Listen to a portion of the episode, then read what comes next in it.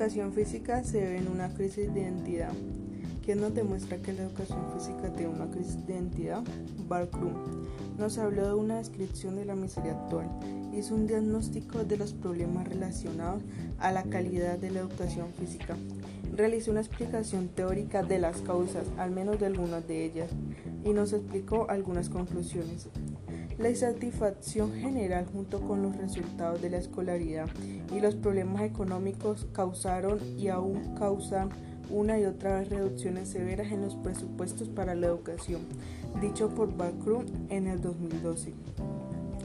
La descripción de la miseria actual habla de que la educación física no es necesaria, pues el gobierno disminuyó el presupuesto o la ayuda que daba para los implementos deportivos o profesores ya que la calidad de algunos docentes de educación física es muy baja. Las instituciones educativas tienen poca relevancia por la materia. La inseguridad que tienen por la educación física lleva a que piensen, si la educación física fuera un negocio, los hubieran declarado en bancarrota hace unos 15 años, dicho por el director académico de Estados Unidos.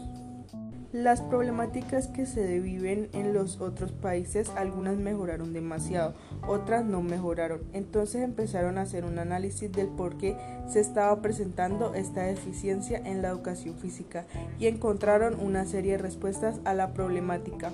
Esto se debe a la falta de calidad del profesor, en un diagnóstico de los problemas de calidad realizaron unas preguntas que nos hacemos para saber qué tal fue la educación física de nosotros en el colegio.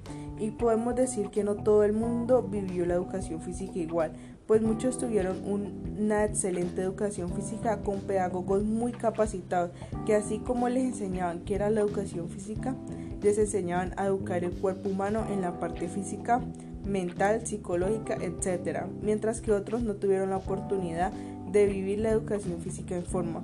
Para estas personas esta asignatura era ir a jugar o otro descanso más. Se reflejan dos ideologías, la ideología biologística y la ideología pedagogística.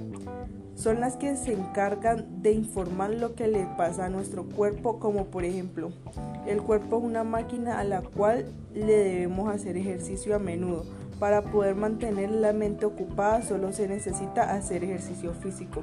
Nos da pequeños tips que podemos realizar para tener un buen desarrollo cognitivo, social y estético.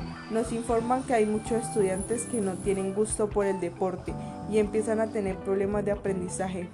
Como hay otros que sí les encanta el deporte y empiezan a ver que tienen los mismos gustos por el docente y ahí es donde se animan a estudiar algo relacionado con ello.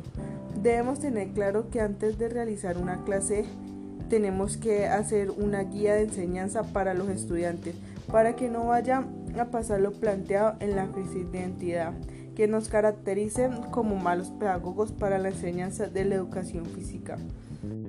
Fomentar la enseñanza y el aprendizaje por la educación física, pues con esto se conseguirá que dejen de pensar que es una materia más y la vuelvan una asignatura esencial para la salud física, mental, psicológica, etc.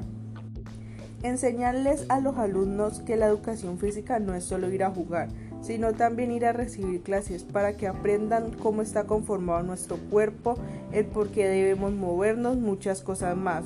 Por esto los nuevos docentes debemos capacitarnos muy bien para sacar adelante la educación física.